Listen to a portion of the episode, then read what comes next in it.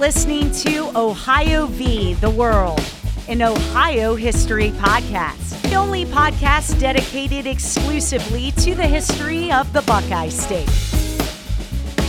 Stream and donate to the show at OhioVTheWorldPodcast.com. Now, here's your host, Alex Hasty.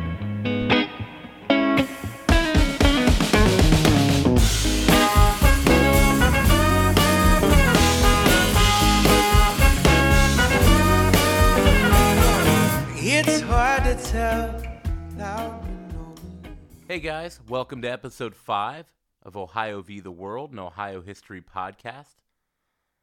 Today we're going to be talking about one of the great early heroes of the 20th century, the first real celebrity to come out of Columbus, Ohio.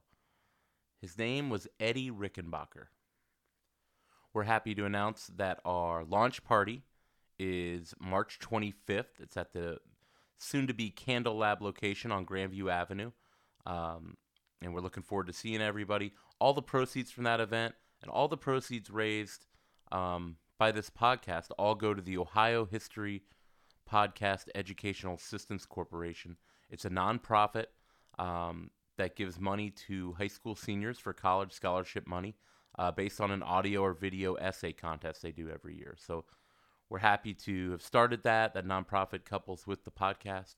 You can always donate on the website. Um, and we'll have some other ways that you guys can donate here in the future. But just to let you know, this whole podcast goes uh, to a good cause. Today's episode is called Ohio versus Death. It's the story of Eddie Rickenbacker, a man who claims that he cheated death and he could enumerate stories of how he barely a- avoided the Grim Reaper 134 times in his life, and I believe him. We're going to talk about as many of those times as we can today. It's Ohio versus Death. We're going to talk about the story of Captain Eddie Rickenbacker. is the first episode in a series of episodes we'll sprinkle throughout the first two seasons about flight. Ohio is the first in flight. Um, today's beer for the episode, we're going to have ourselves a Berserker from Zauber Brewing Company, zbeers.com. Our friend Geoff Towne runs a great brewery, a German style brewery um, in Grandview on West Fifth Avenue. Go check them out great beers, including this IPA. So today we're actually sitting in Mott's Military Museum. It's a museum in Groveport, Ohio. It's in southeast Franklin County. It's run by Warren Mott, and it's an incredible place. They have exhibits on every single war this country's ever fought, from the Revolutionary War, and with actual artifacts and things from that, all those those battles, all those wars, the Spanish American War, the wars with the Indians, the Mexican American War, even has parts of, of the history from 9 11. And when he's done, after he raises all this money, Warren Mott will open the second largest 9 11 museum this country's ever seen. He's got a New York City fire truck that the Twin Towers fell on. He used to have Arnold Schwarzenegger's tank when he was in the Austrian army. Uh, Arnold, who comes to Columbus a lot for his fitness expo every year. But this museum is a real hidden gem. And Warren was great enough to, to let us to let us come here today. And we're sitting. He has an entire Eddie Rickenbacker exhibit. He has his old car. I mean, he's got he's got all kinds of stuff from Rickenbacker's life. But one thing he has, and we'll ask him about it, and it's where we're recording today. We're recording in a replica, two scale replica, including the white picket fence of Eddie Rickenbacker's childhood home in Columbus, Ohio. It was located on East Livingston Avenue, and the city wouldn't let Warren move the, the house off of East Livingston. So he simply built a replica. And we'll talk to, to Warren about that. And it's a real treat to just sit here in this, this home.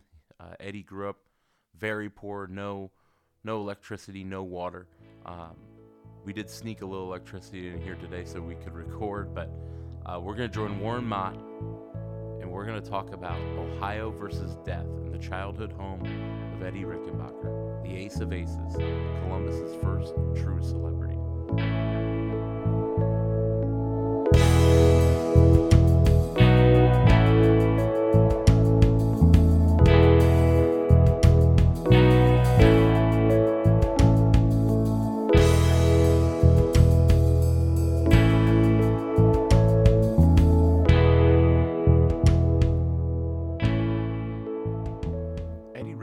Once said, Courage is doing what you're scared to do. There can be no courage unless you're afraid. So today we're talking about Captain Eddie. And we're talking about Ohio versus death and how this man really basically pioneered the age of speed. Eddie Rickenbacker was born in 1890 here in Columbus. And he's born to a terribly poor immigrant family. His dad works at one of the breweries in German Village. They actually live behind one of the breweries. But they just have no money. He has mismatching shoes. Kids make fun of him for being, you know, first of all, for being an immigrant, uh, even though he was born here, and second of all, for being literally the poorest kid in the class. But Eddie rises above that, and he lives a life of incredible consequence. He is the pioneer of speed in this country. Eddie Rickenbacker is the ace of aces, which means he shot down the most German planes of any American in World War I. 26 planes to be exact. Well, 26 aircrafts. We'll get into four of them were, were scouting balloons, but those counted. And he was also one of the country's finest auto racers. At the beginning of the the, ninth, uh, the 20th century, he raced in the first Indianapolis 500. He once owned the Indianapolis Motor Speedway in Indianapolis, where the Indy the Brickyard, where the Indy 500 still is today. Eddie Rickenbacker comes from absolute obscurity. And the way that he makes himself a household name in the first half of the 20th century, makes himself the most famous celebrity in Columbus.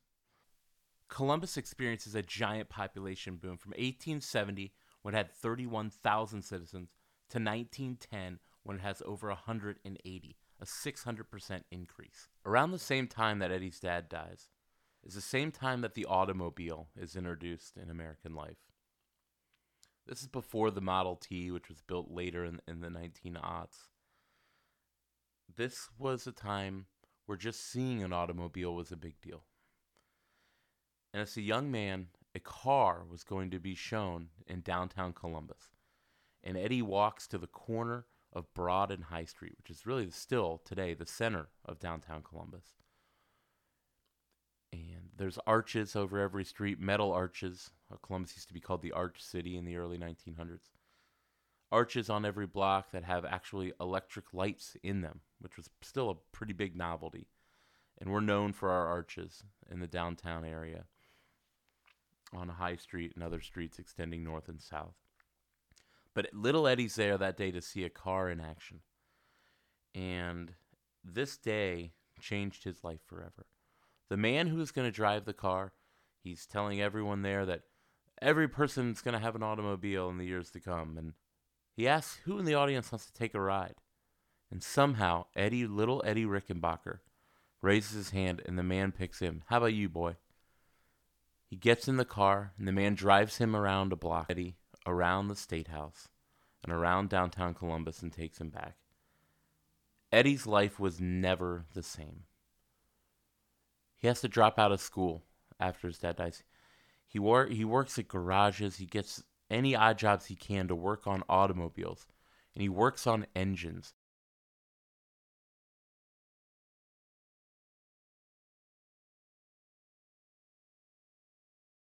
And he gets a job at a place that Columbus was famous for. Columbus was a booming town in the 1880s and the 1890s. And one of the biggest businesses we were known for was buggies. Columbus was the buggy capital of the country. So the onset of automobiles is not a good thing for, for a town built on buggies all the way up and down the Scioto River buggies, buggy parts are being made. Um, the Columbus Buggy Company. You still see the buggy works down by the, the hockey arena and the AAA baseball stadium today. Um, but they line the river. This industry just dumping chemicals into the into the dirty uh, Scioto River. But the Columbus Buggy Works. That's where Eddie gets a job, and it's a dream come true for him. The Buggy Works they have to evolve too and they start building cars and selling cars. And Eddie Rickenbacker a teenage Eddie Rickenbacker is helping them. He's one of their best employees, and he becomes a supervisor. And he moves his way up the Columbus Buggy Company. We talk with Warren Mott about Mr. Rickenbacker. We talk about his crazy childhood. He was a wild child. He once got hit by a cable car, just hit by a trolley in downtown Columbus, was nearly killed. Hijinks with his friends. Um, he was in a little gang. But Eddie Rickenbacker was cheating death even as a small child. We talked to Warren about those early years in Columbus around the turn of the century. Well, he uh, he he was kind of a, a, a tough kid.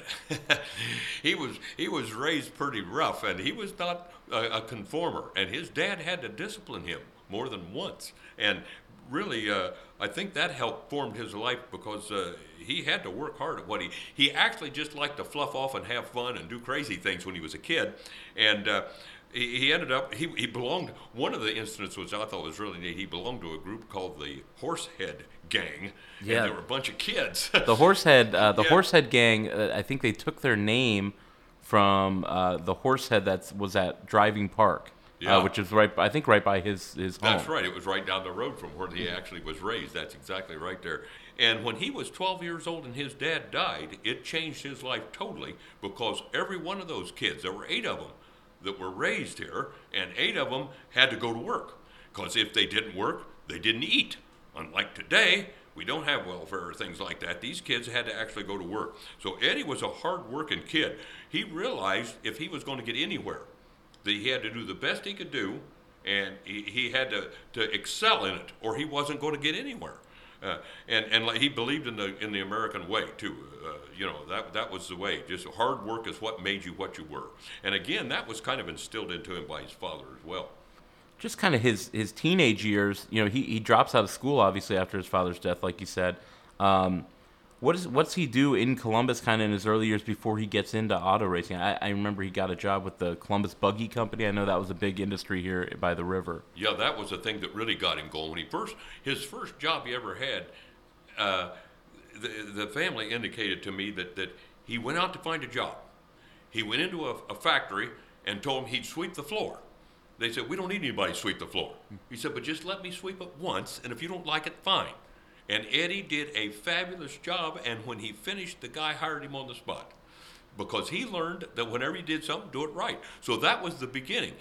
He, I know there's a story. He, he's on Chestnut Street, which is uh, kind of by the hockey arena now, and there was a there was a car. Uh, there was basically a, a, showroom there for automobiles and a garage, and, and he did start even working there, and I think he started working there for no money. That's right. So I think that was like his third job at that time when he took that on, and that kind of got him into some of the cars he loved. Yeah, and mechanical stuff. Anything mechanical, he loved that stuff. Uh, he even took a, a, correspondence course in engineering to try to help uh, with what he was doing. So I I. Uh, again, he was working hard at what he was doing to try to become somebody, but but cars fascinated him. That's when he got involved, you know, with the with the race car end of it. He started thought that that would be a good idea to get into.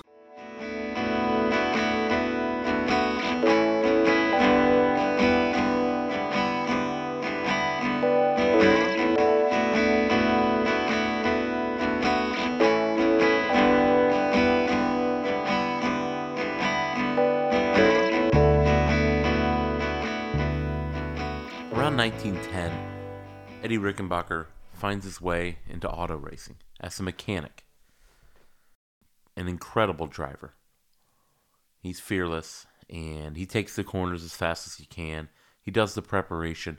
He's an incredible auto racer.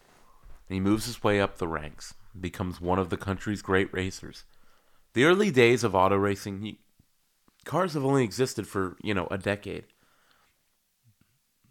the racers are going somewhere around, you know, 50, 60 miles an hour. I believe 1905, around 60 miles an hour was the record. Eddie and his fellow racers, they start to get into speeds much higher than that. And they approach 100 miles an hour in Eddie's early days and get even faster and faster. I think Eddie ends up going about 135 miles an hour as an average towards the end of his racing times. But racing back in the day, you had two people in the car. You had the driver and the mechanic. The mechanic was always pumping the engine to keep the oil levels up. He was doing this and that just to keep the car running. It was a two-person operation. There was no no seat belts. There, no one had even thought to invent at this point a rear view mirror. So the mechanic's always looking behind you for you, letting you know you have little signals because the engine's so loud you can't hear them, even though they're right next to you. No rearview mirrors, no seatbelts, and there's no tracks. There aren't paved, you know, tracks like at the Indianapolis 500 or Daytona that we see nowadays. I mean, you were running on gravel and mud tracks. Um, when you're going 100 miles around a curve into gravel, the things would fly up in the air and hit you. There were no helmets or anything like that for the drivers. They had goggles. Eddie had goggles, but they get so covered in mud and, and stuff, and they called it gumbo. These balls of rock and mud that would fly around. They'd hit you. They'd cut your arms. They would hit you in the face. Um, gumbo is what they called it. And Eddie makes his way into racing and, and slowly progresses. And there's a giant race in Sioux City. It's the Sioux City 500 or Sioux City 300. And his team's nearly out of money. They have to pay to go from place to place and repairs and and the, the cost of moving around a, a, a racing team is very expensive, especially if you're not winning. And Eddie's placing, but they're not making enough money. This is the biggest purse in the country in 1914, Memorial Day weekend, and people come from all over the country to watch to watch the Sioux City 300. All the best racers are there from England, and this is before the war when the Europeans were still very much into racing, and all the best American racers are all going to be there at Sioux City. And Rickenbacker's in the hunt when the race starts. He's actually in second place, and he's trailing probably America's best young racer, a man, a man named Spencer Wishart, married to a movie star. He's rich. He's he's one of the country's finest racers. Auto racing is so dangerous at this time. People die every race. Mechanics, drivers, every single race people die. Wishart himself, the country's best racer, would be dead within a month and a half of this race. Eddie's in second place and he's trying to pass Wishart and he can't quite do it and he sees his oil levels just dropping and dropping. He's elbowing the mechanic behind him saying, you know, what are you doing? And the young mechanic and he keeps elbowing and the, and the car is it's beginning to stall. The oil pressure's dropped so low. Wishart's getting away from him. All this hard work, one of the hardest races anyone's ever seen, the Sioux City 300 when he realizes that a piece of that gumbo, that rocky gravel mud ball mix, has knocked out his mechanic. He's knocked out. Eddie has to start driving with one hand and with superhuman strength. He's he's pumping the engine back full of oil and doing all the things his mechanic's supposed to be doing. Who's knocked out cold, and he's out for about 15 minutes. Um, Eddie stays in the race. His mechanic, he's he's hitting the mechanic he's driving. I love this story. Um, when I was reading it, I read a couple different versions of it. But it's the biggest race of the year, the biggest purse, $25,000 purse. And Eddie is driving and being the mechanic at the exact same time. He's slapping the young mechanic who finally wakes up. Um, he wakes up and Eddie actually vaults into the lead and beats Spencer Wishart, wins the Sioux City 300, saves his Duesenberg racing team um, with the giant purse that they get. Another guy on the team, I think, finished fifth or sixth and he wakes up and Eddie actually vaults into the lead and beats Spencer Wishart, wins the Sioux City 300, saves his Duesenberg racing team um, with the giant purse that they get. Another guy on the team, I think, finished fifth or sixth. And that race, that victory, saves them in the 1914 season. They're able to continue racing. I think he gets 10th at the Indy 500 that year. Um, but that win catapults Rickenbacker into national fame. When Eddie talks about racing, he says, You don't win races because you had more guts. You win because you knew how to take the turns and baby your engine. It wasn't all just shut your eyes and grit your teeth. It might not have all been just shut your eyes and grit your teeth, but it was incredibly dangerous.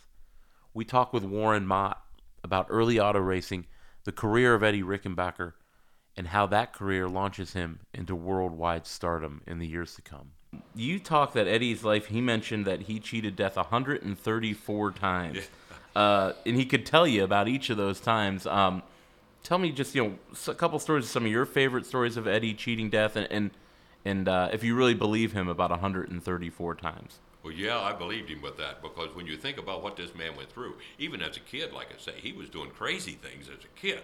before, like in that cart we talked about coming down that hill. I mean, that was stupid stuff. But you know, and the older he got, he got a little more.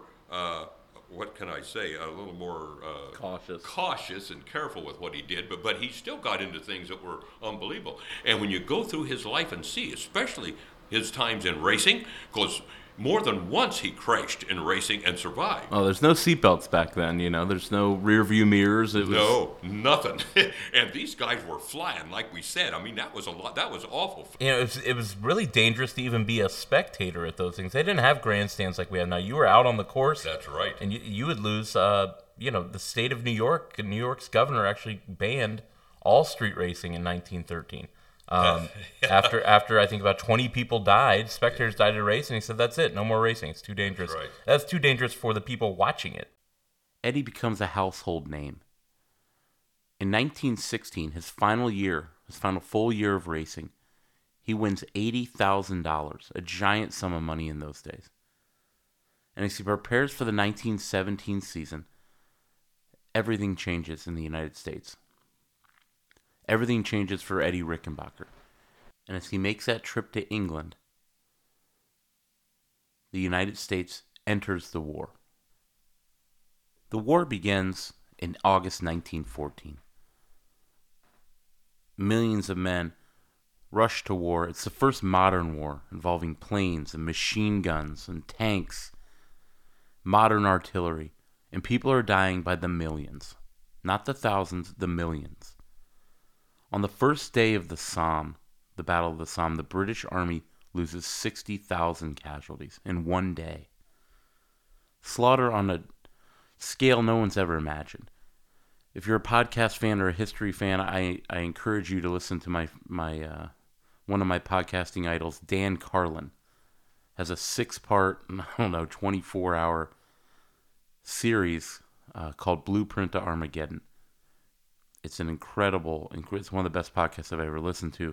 It's about World War One, and it's about World War One mostly from the European perspective, not so much the American perspective. This we don't get until almost the very end. But in 1915, there's submarines.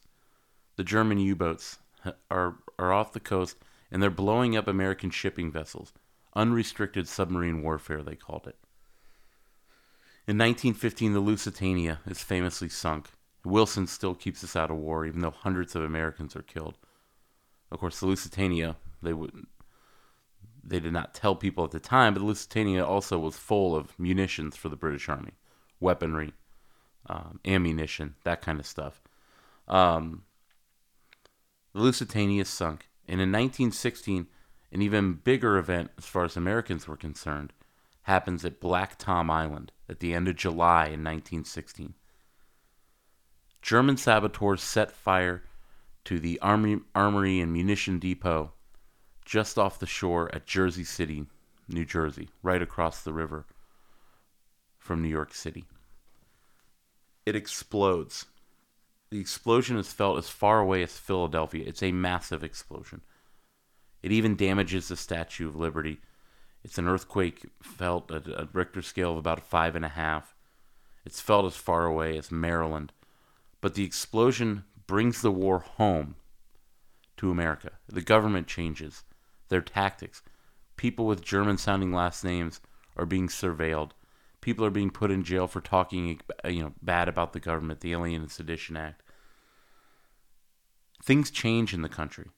It's a, it's around this time that Eddie Rickenbacher actually changes his spelling of his last name. Instead of being Rickenbacker B A C H, he changes to Rickenbacker, as we know it now. B A C K E R, more American sounding. And it's during this background that Eddie takes that trip to England to prepare for the 1917 racing season. America's still not at war. Wilson wins the re-election narrowly in 1916 over Charles Evan Hughes, and Americans began to distrust their German American neighbors. German sounding things were bad. Eddie makes the trip to England, um, and on the boat, he strikes up a conversation with a couple of younger guys. Um, they know who he is. They, they, he spends the entire trip with them, having drinks, and they land there in England, and he sees these guys again, and he sees a couple of uh, guys from Scotland Yard stop him. And he realizes that the guys who'd been following him on the trip were actually agents of Scotland Yard. Eddie Rickenbacker, a German sounding American, what's he doing in England? They take him into custody. He tells them what he's there for. He gives them names and numbers. They won't let him call home. And they actually rough him up quite a bit. They beat him up. They interrogate him. They keep him in a cell for days. They rub lemon juice on him in case he has some kind of deep, secretly coded messages written on his body in invisible ink. Paranoid stuff, but this is the way it was. They thought he was could be a German spy. Rickenbacker realizes that the world's changed. That the, the United States, while he's on this trip, he does finally get released. He, the men in Liverpool that he had come to see, finally get his release from the from the Scotland Yard agents. Um, but while he's there in England, the United States, Wilson goes to the Congress and asks for a declaration of war. And a few days later, by a massive uh, majority, they give him that declaration. And the United States enters World War I in the spring of 1917.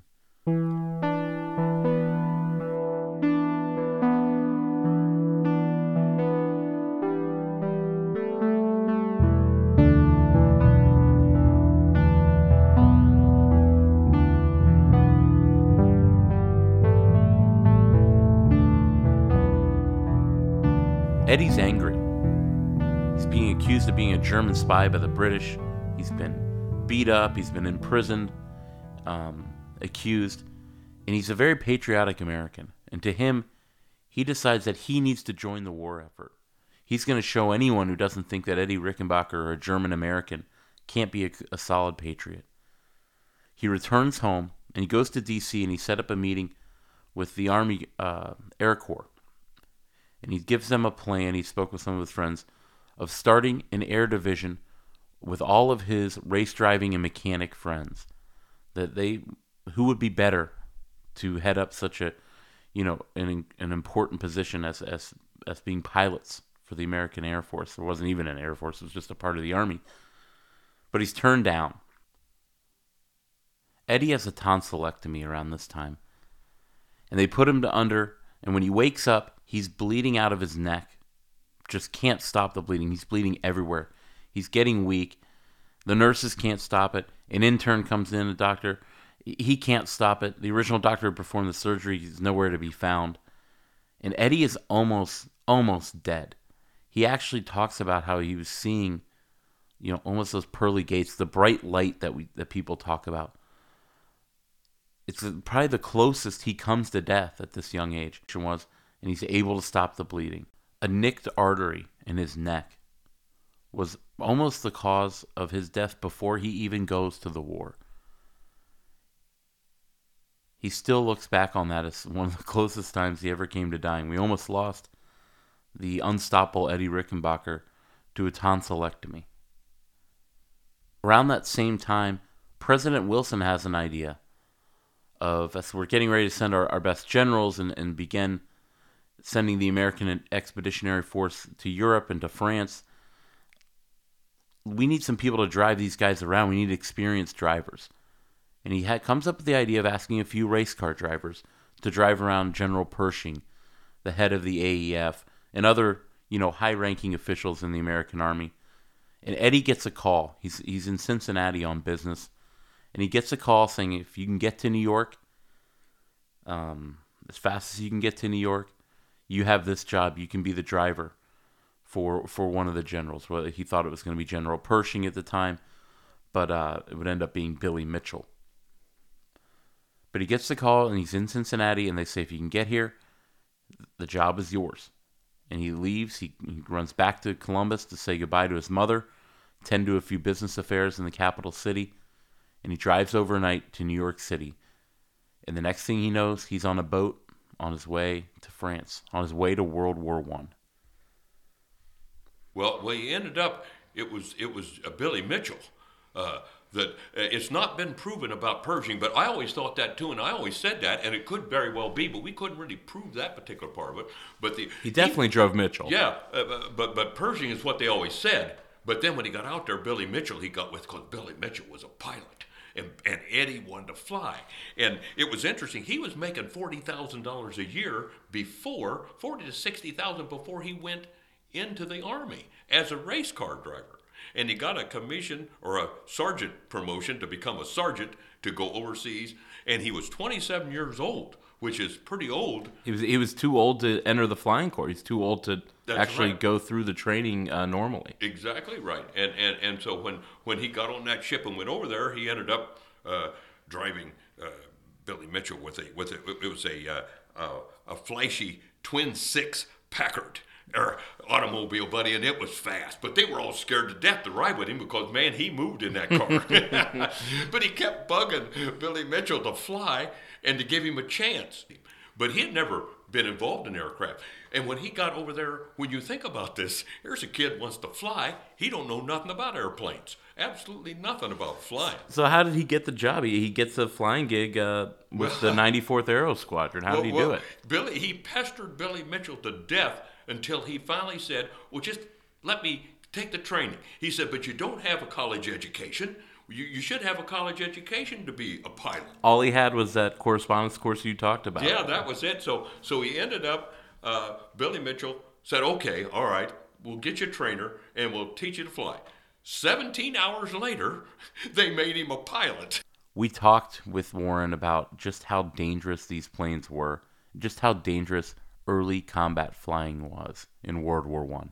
He did, and he knew how to maneuver, even though the aircraft was extremely dangerous at the time. Not only, I mean, they weren't the best of the best at that time. They were just brand new, practically. You know. Th- That leads us into a great discussion. Um, I think the most dangerous thing he did in his life was fly those planes, those Nieuport 28s, Yes. um, in, in combat over the Western Front. So it's many different examples we give in the episode of, of him cheating death and, and things that he did that were dangerous.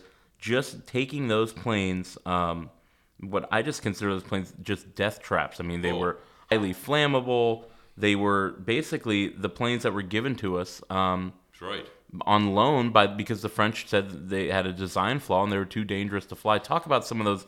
Just talk about the early the early combat plane. Yeah, they, they were canvas and wood. I mean, I mean, my golly. At one point, Eddie came back. The whole plane was shot to pieces. Part of the the prop had been taken off, but he managed to land that thing in in in uh, Allied territory. Yeah, he landed just just over the lines in Allied Yeah. territory and got a ride back to the. And, to and the the, the, the wings had bullet holes all through it. And I'm telling you, it, when you think about it, it's just a, a flying coffin, basically. And a lot of them called it that, too.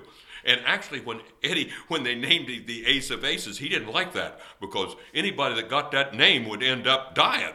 I think I think the the six previous Ace of Aces in America Yep. all died or at least were shot down. I think That's Jimmy exactly Hall, one of them, actually did survive, but he was a prisoner till the end of the war. But when he became the Ace of Aces, he was really paranoid. That's right, boy. He's That- the only one who survived having that title on his head. Yeah, no, that's exactly right. And half the times the guns would jam, and then you wouldn't have anything to fire, or if something went out of sync, you'd blow the props off. so there was a lot of hazards with those aircraft. Yeah, I mean the Nieuport. One of the the French didn't use it, and and you know one thing that uh, really disappointed me when I researched World War One about our war effort at home, and really it's more of a government a government letting us down. But they said we'd have twenty thousand airplanes over to to Europe for not just us. The French can use our planes. We never sent a single American-made plane into the World War One theater. Gee, I hadn't heard that one. We play for you the song "Over There," which was the American Army's theme song in 1917.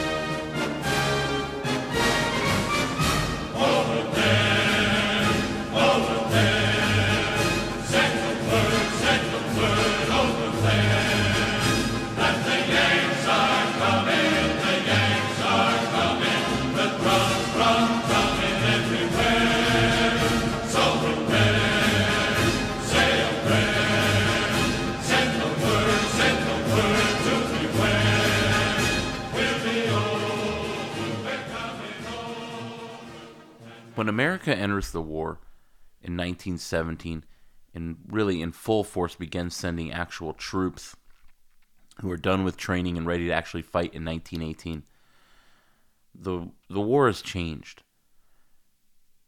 Americans can claim that they turned the tide in the war. The Russians are knocked out of the war in 1917 by the Germans, uh, by a revolution at home that overthrows Tsar Nicholas II, the Bolsheviks, and a series of revolutions take control, and they decide that they're out of the war. Part of their promise that, that they have is that, you know, we're going to give you bread and peace, is what the Bolsheviks say. And to make good on that, they sign what's called the Treaty of Brest-Litovsk it's a terrible treaty when the terms for the Russians that the Germans make them sign. But the most important thing is is they're out of the war. And the Germans begin rushing thousands of troops from the Eastern Front to the Western Front. They've won the war in the East as far as they're concerned, with the Ottoman Empire barely hanging on. The Austro uh, Hungarians also barely hanging on. The French are beset by a series of mutinies within their army three years and these people no longer want to fight anymore. The the carnage, the conditions in the trenches are so horrible that now the French might be teetering on on asking for for for a peace from the Germans. Some sort of truce that they can just stop the fighting. The British have been knocked down repeatedly. We said they lost 60,000 men in one day at the Somme. There's 20 battles like that the British Army is is war weary. They're running out of people to put into the fight, new soldiers, and they need the Americans. And the Germans know this. And the Germans, Kaiser Wilhelm, and his commanding general Erich von Ludendorff began designing what's called the Kaiserschlacht, the final battle, the Kaiser's major battle. This series of offensives along the Western Front is meant to knock the French out of the war before the Americans can replace them. It's designed to to send the British all the way back to the sea into Belgium and basically knock them out of the war. And if we can do that here in the next 2 or 3 months before the Americans are fully entrenched and their numbers and their experience grow, we can still win the war. And in March of 1918, the Germans launched this massive offensive they set off one of the longest artillery barrages of all time. One of the, the most, I, I don't even know the number of, of, of mortars that are fired, but it's hours, 10 hours long, 12 hours long. Again, listen to Dan Carlin. Uh, it's episode six where he talks about 1918. This symphony of just explosions, and they go over the top. And the Germans, in the early part of the Kaiserschlacht, it's their best troops. They throw in their best remaining troops, and they have huge successes. It's at this same time in March and April, Eddie and his men are maybe 15 miles behind the lines at their air base. And they're hearing these reports coming in. American soldiers are slowly getting into the fight, but the Germans are gathering giant swaths of land. These are lines that haven't moved in three years on the Western Front. And the Germans are picking up 10, 12, 20 miles of that territory. Anyone who tells you that the Germans never could have won World War I they do not know how close it was in the spring and summer of 1918. The Kaiserschlacht is a complete success. Ludendorff's final mission to knock the French out of the war and ultimately get peace on their terms is working. But the Americans enter the war. Eddie Rickenbacker enters the war. And in April, he shoots down his first German ship. Eddie begins flying combat missions. And in April, the end of April, he shoots down his first plane. He goes into a long dive to avoid other fighters around him, and the covering, the canvas that covers his wings, flies off, damages the plane, and it's almost unflyable. He almost dies the first time he shoots someone down. He's able to just get over enemy lines and put the ship down, and he's able to get home. Eddie kills six or shoots down six Germans in the first month he's in the war. Other Americans shot down more. They become the ace of aces. He becomes an ace after shooting down five in May of 1918. But other flyers have shot down more ships than Eddie Rickenbacker. And in the summer of 1918, he suffers a debilitating ear problem. Whenever he's flying, it, the pain is so bad, the headaches and the ear pain, that he he basically is taken to a military hospital. He spends a lot of that summer in Paris. a Paris that is being shelled by the Germans' new long guns, a Paris that is briefly evacuated, a Paris that is on the verge of falling to a German army. But slowly the Allies begin to beat back the Germans.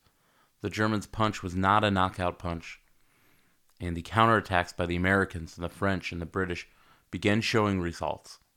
By the end of the summer, the Germans are on the retreat. Eddie gets back, he lies about his medical condition, says he's fine, and gets back in the fight in the early fall, and he goes on a tear. On September 24, 1918, Eddie Rickenbacker, hiding in the clouds above a group of German Fokkers, that was the name of the aircraft, the Fokker, um, he swoops down on seven German ships. He destroys two ships in about five or ten minutes and manages to slip away before the other ones even knew what came in. He flies with the sun to his back to shield him. He swoops down from the clouds. It's a master move. Two German ships are destroyed before they even know it hit him, and he's able to get away. He's flying a new ship, a SPAD, slightly less combustible ship. The Nieuport 28 he used to fly, it was said that you, they could catch fire just by looking at him. This ship is a little more reliable. Not much, but a little more reliable. Eddie's actions on September 24th, actually later in 1931, earned him a Medal of Honor from President Hoover at a ceremony at the White House. He was given a Service Cross, 48 of which that he won in the war. But it was this day, this bold move to shoot down two ships to attack seven German fighters with his one plane that earned Eddie a Medal of Honor in 1931 from our government. Well, I mean, you know, just another thing, there were no parachutes. Oh, um, well, that's a good point. Most people didn't realize that. That parachute didn't come till later. And you go up in that plane, man, you got nothing to do but if you got shot up to try to crash land that thing. And I, th- I think that was, you know, the government, the secretary or the War Department's reasoning. What, and it was stupid. It was flawed, and it really upset Eddie that they didn't have parachutes. But the idea was that the equipment was so important that they didn't want pilots having the option of, of leaving the aircraft and crashing it. Which that is, was the mindset. You're right. Which, which is crazy. any sense? No, I think the pilots are more important. Well, yeah. Uh, when you tr- when you think, well, even today, you know the, what it costs to train a pilot. My lordy, I mean, millions of dollars practically. But in that day and age, again, to find somebody that could do it, though, that was pretty good. Yeah. And Eddie was one of the outstanding ones. Yeah. So there were no parachutes ever given to American pilots. The only parachutes that were given um, in the war, the final six weeks of the war, the German Air Force was finally able to convince their government to give them parachutes. And anyone in those, you know, you had a lot of scouting balloons.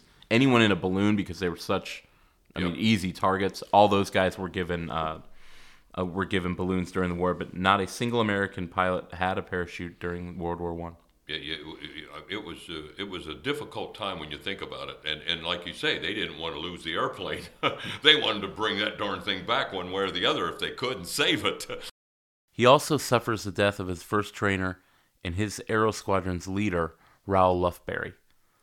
Lufbery's plane is shot up, and his plane catches fire, and it's not known exactly what happened, but basically it looks like Lufbery, instead of basically, you know, burning alive, decides to jump out of the airplane. Is either he decided to jump out or he forgot to fasten his safety belt in a hurry to get up in the air after a call that Germans were spotted nearby. Eddie always said that he jumped. But one thing to remember is there's no parachutes.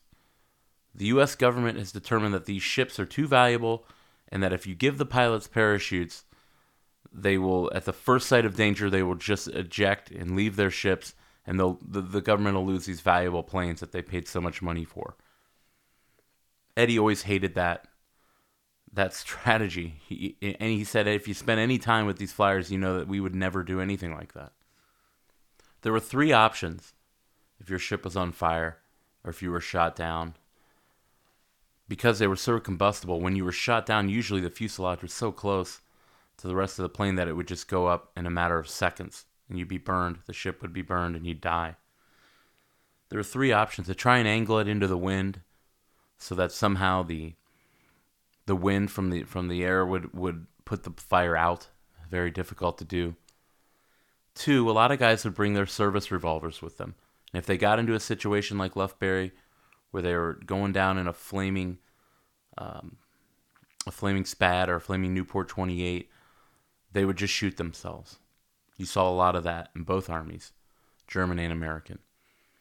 Your third option appears to be the one that Lufbery took, was you would just jump.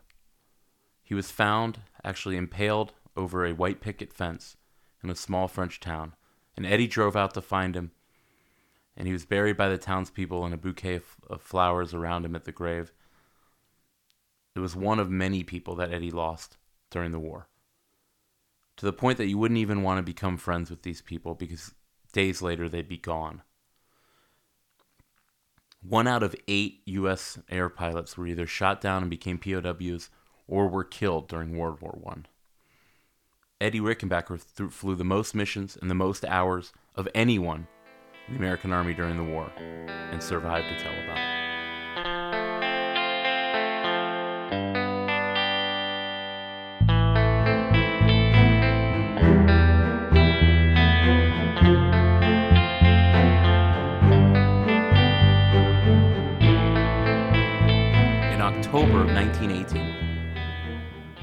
Germans are on the run. Eddie and his boys are flying missions up and down the lines, fighting with Germans, fighting with German fighters, shooting on the trenches, and they can see that the Germans are in a basically a full retreat. The end of the war seems near, and in October 1918, Eddie Rickenbacker shoots down 14 German aircrafts. 14 air- aircrafts in 30 days. Some of those days, if the weather wasn't well, you wouldn't fly. It's this run that leaves him as the ace of aces in World War I. 26 aircraft shot down by Rickenbacker. We talked to Warren Mott about the final day, Armistice Day of the war, November 11th. The pure joy that Eddie and his, and his other combat fighters felt, and what Eddie does at 11:11 a.m. on November 11th of 1918, when the war was over. So the war ends. It's November 11th, uh, 1918 at 11:11 a.m. Armistice Day. Um, you were telling me a story when we met last week. What does Eddie do when the when the war finally ends? Well, uh, they they were everybody was supposed to be grounded. Nobody was supposed to do nothing because the war was over. They didn't want anybody to think that we're going to be a fight or somebody's going to shoot somebody. Eddie got in his airplane and flew right down the line, looking at what was going on, and he could see the Americans and the Germans coming out and meeting In in no man's land. in no man's land when they found out the war was over. It was cheering and all that stuff, but Eddie got to see it from the air. and he comes home to to a hero's welcome here in Columbus. I I pulled some old Columbus dispatches from those days when he came back just to look at the front page. Um, would you say he was the most famous person from Columbus up until that point when he comes home in 1919? Oh yeah, they Eddie didn't like the fame that much either. He was not a person to like that fame, and he had all kinds of people wanting him to do. They wanted him to star in movies. They gave him hundred thousand dollars to be in a movie. He didn't want to do it, and he wouldn't do it. He didn't feel that that was the right thing to do. Uh, that, that that wasn't the thing to do. But he was a hero. I mean, and everybody turned out to see him, uh, and it was it was uh, hard for him at some points to accept all that. Yeah, I mean, he even um, when he comes back, a lot of his fellow uh, pilots who are famous, you know, some of the other guys in, in the squadron, they do barnstorming tours and fly Yeah. their planes at, you know, whether it's a county fair or whatever, just to make money. They'll go across the country and say, uh, you know, and just fly that stuff. He didn't do anything like that. He just came home. Yeah, and he ended up giving speeches and doing things like that, and he was offered all kinds of jobs, but he still liked the mechanical part of things and got involved then with the automobile. Uh, and he could see the future of automobiles. I think that was the thing that was really working in his mind. Yeah, he like I said, he's the pioneer of the age of speed. Um, and he starts his own company, and and they actually name the car the Rickenbacker company, the car company. Right. Um, and for almost eight years, they are a major player in in the auto industry. Um, talk about the Rickenbacker autos. Uh, those years, you know, after the war from 1920, I think in 27 they do finally shut down Rickenbacker. Yeah, Um, he, he, but talk about, you know, I, I think you even have one here on the property. You betcha. We got a Rickenbacker automobile, which is pretty unbelievable. It he started a car company, I think it was 1922 in Detroit, Michigan. Uh, everything was going great. He actually was flying to different parts of the country with parts and starting his businesses so that he could sell automobiles in different parts of the country. Uh, and the, the, one of the big problems was for him is he invented the first car with four wheel brakes. But every company come out against him saying four wheel brakes are too dangerous, they stop too fast. So they actually run Eddie out of business. And it's a kind of a shame because, again, he was a leader. And when you talk about the Rickenbacker automobile, this car we got here, we got a little gal, Annie Gillen, who is our mechanic. And that gal is unbelievable. She's actually got that car running like a sewing machine. that your Rickenbacker, your 1925 Our actually 19 runs. Our 1925 runs beautifully. Eddie gets into airplanes and he becomes an owner of Eastern Air. Later, I think we would know it as Continental Airlines. Um, but in 1941, Eddie's making a flight from New York to Atlanta. And the pilot crashes upon landing.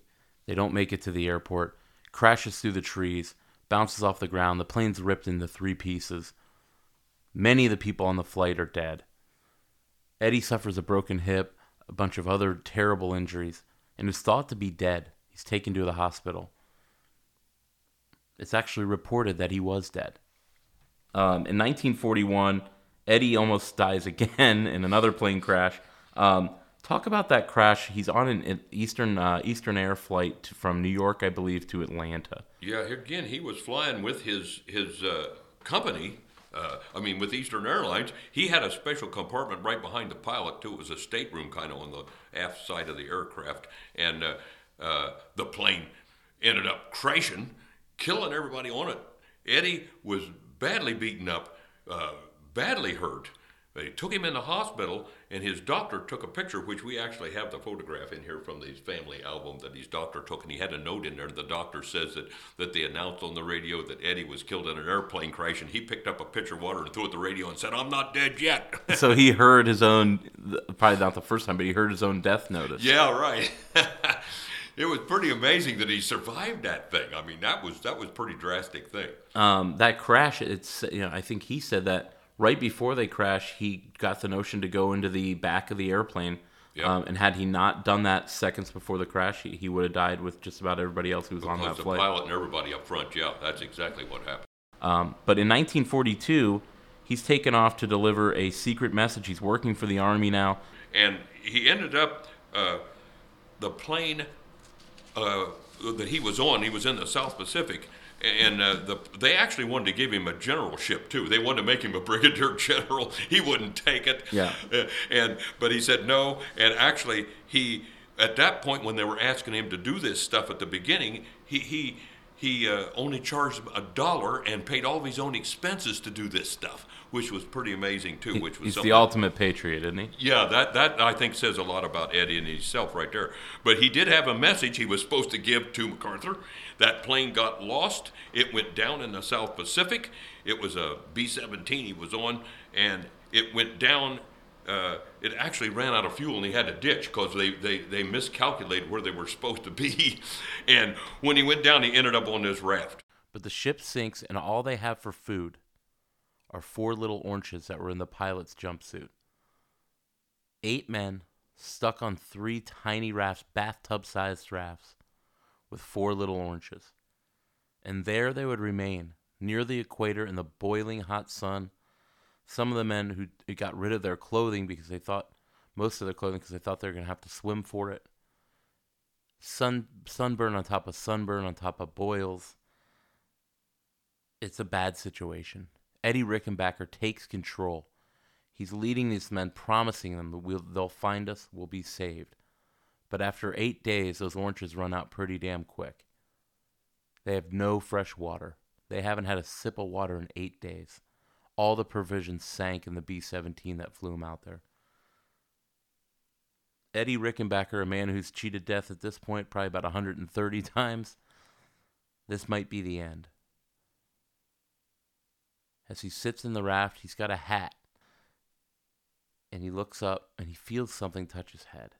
Him, the eyes are bugging out of their head, and Eddie knows that this is it. This is their chance. A bird has landed on top of Eddie's hat. and he just very slowly, very smoothly grabs it, grabs it right off the top of his head.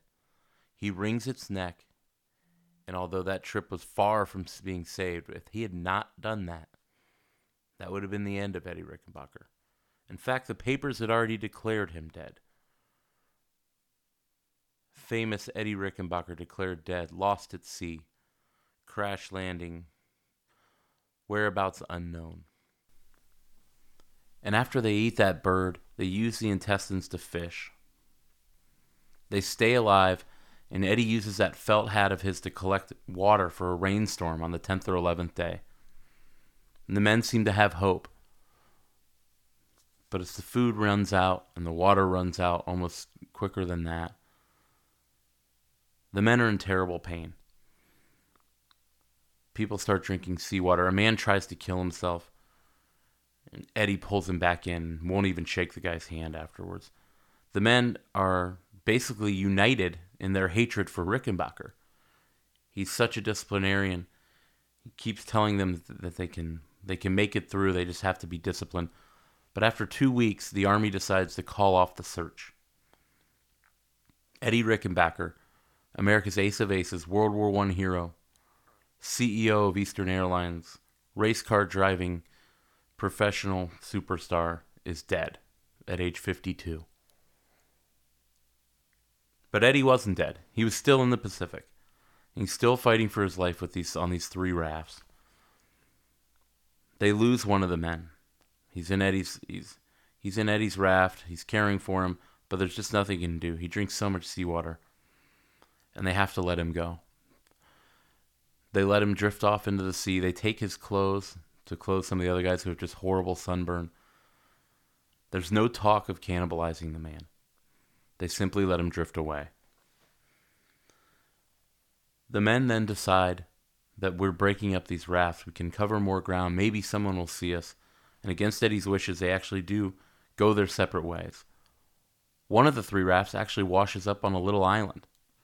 The other raft, on the 24th day, the other raft containing three men, is spotted by a plane. A PT boat is sent to pick them up. And they say there's two more out there. They fly over the island, they find the other one, but still no Eddie. Eddie and the two men with him are spotted later that day by air patrol. But the patrol leaves, and Eddie's not even sure if, he, if they saw them. But they did. And a boat arrives hours later, and Eddie Rickenbacker is saved.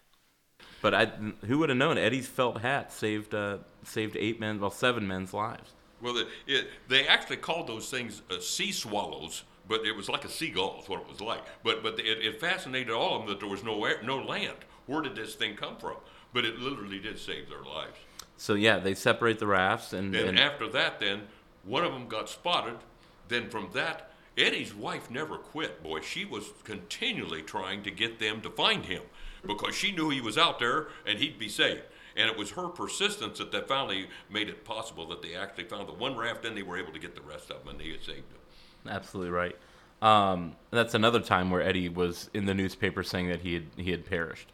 Because after two weeks, they actually called off that search, and, and war hero Eddie Rickenbacker dead, and it was a huge blow to the country at the time. Just like when he was found, it was a huge boon to the country. Yeah. uh, it's it's the it war. was a patriotic boost. You're right. That the war that- was not going that well in No. 1942. and that's what um, they needed. and and when Rickenbacker gets found, uh, it really did boost people's spirits a lot. That's pretty good. Yeah, this is good. We actually found an old uh, press conference that Eddie gave after he was saved after that three and a half weeks on the Pacific Ocean. He actually wrote a book about that experience. It's called Seven Came Through. Um, but he gives a press conference just days after being saved to a, a grateful nation. We lived on a small rubber raft for 21 days on the broad expanse of the Pacific with only four scrawny little oranges. Johnny Bartek my raft happened to have an issue Bible in his pocket. And soon we organized morning and evening prayers, praying for our deliverance. Our prayers were answered. And if we hadn't had, or I hadn't had seven witnesses, I wouldn't dare tell the story. For a seagull landed on my head and gave us food to sustain us for two days and sufficient bait through the use of its intestines in order that we may catch a couple of fish. Eddie leaves Eastern Airlines in 1963. He travels abroad for many years with his wife Adelaide and dies in Switzerland, the combination of a stroke and pneumonia, in 1973 at the age of 82. He's buried in Greenlawn Cemetery on the near west side of Columbus. You can go see his grave still today. It's a, it's a beautiful monument. In 1974, two years after his death, the Lockbourne Air Force, Air Force Base outside of Columbus is renamed Rickenbacker Air Force Base. And it still is today. There's a lot of cargo flights that go in and out of Rickenbacker. There's even commercial flights that go in and out of Rickenbacker. Some of the low carrier, uh, low fare carriers fly in and out of Rickenbacker base, and you can go there and see a Rickenbacker exhibition. We, of course, would suggest you go to Mott's Military Museum in Groveport for all your Eddie Rickenbacker needs. Um, but those are the two best places you can go. Eddie talking about another clip we found it's difficult to find clips from some of these people back in the day. But we're going to leave you with a clip about Eddie talking about the future of air and his plane, the SPAD that he flew after the Nieuport in World War One, and how he saw the future of, of speed. Those of us who flew this little SPAD in World War One will never forget it. To us, it seemed just as deadly an airplane as the modern jet fighter. It's hard to believe, but we took this plane as high as 20,000 feet and without oxygen. Of course, we knew nothing about electrical heating apparatus or oxygen masks. But we discovered many things about the airplane in World War I. We discovered some of the first principles of air power and combat flying. And those of us who fought in that war came out of it with a pretty clear idea of what the future of flying might be. That's the way the whole aviation history has been. A few men glimpse the future and fly it out.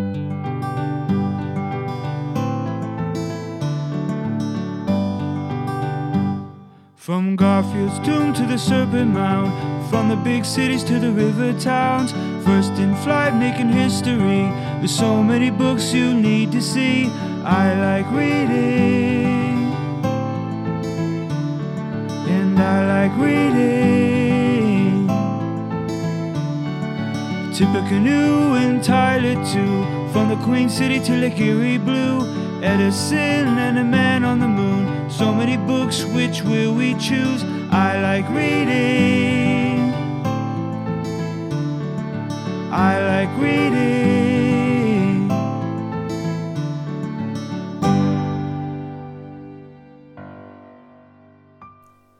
Our book recommendation this week is Enduring Courage by John Ross. It's called Eddie Rickenbacker and the Dawn of the Age of Speed. It's an amazing book. Ross does a great job talking about his early years, uh, turn of the century Columbus, Ohio, which I always find interesting.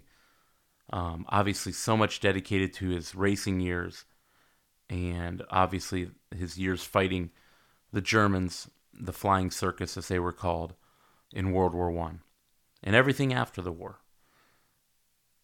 It's an incredible book. It's 400 pages or so, but pick it up. John Ross, if you're into Eddie Rickenbacker or Columbus history or Ohio history, um, it is a really fun read. He does an awesome job.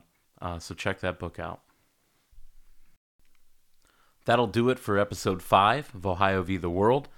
Uh, we have a special thanks to Warren Mott uh, of Mott's Military Museum. You can find it at mottsmilitarymuseum.org. It's an amazing place.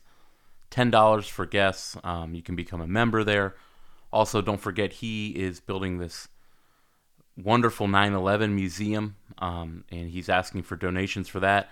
But you can come out to the second annual 9 11 Memorial fundraiser. It's May 13th at 6 o'clock or 6.30, and that's at the Columbus Zoo. So check that out on their website. You can sign up on there, or honestly, you can just show up. Um, dinner's going to be served. He's going to have three or four different speakers. uh, from the New York Police Department, Fire Department guys, guys who were there. Um, and Warren will give you a big update on where they're at. Cash Bar should be a really fun time. I will see you there on May 13th at the Columbus Zoo. Thanks again to our opening music from Force and the Evergreens, our friend Leslie James for doing the intro monologue, uh, the lead in, and of course, a special thanks to John Elliott, the great Columbus musician, for his rendition of my song, I Like Reading. We'll be back in a couple of weeks. This is the fifth episode. We've done five. We're dumping all of them. The launch party is March 25th. I hope you enjoy it. Um, we're going to do probably 12 or 13 episodes a season. So we've got a lot more to do here in season one of Ohio v. the World. Uh, join the conversation on Facebook. You can email me at ohiovtheworld at gmail.com. Um, tell your friends about the podcast. That'd be awesome. Rate and review us on iTunes and Stitcher. We're even up on TuneIn Radio. If you have that app on your phone, they have a lot of great podcasts on TuneIn as well. We'll see you next time.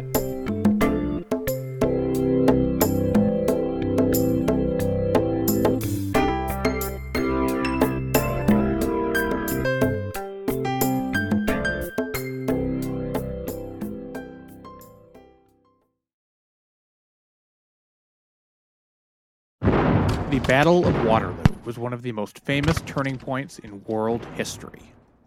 But what happened next?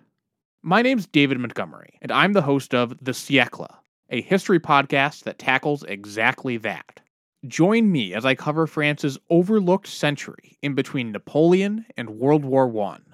The Siècle, spelled S I E C L E, is part of the Evergreen Podcast Network and can be found wherever you get podcasts.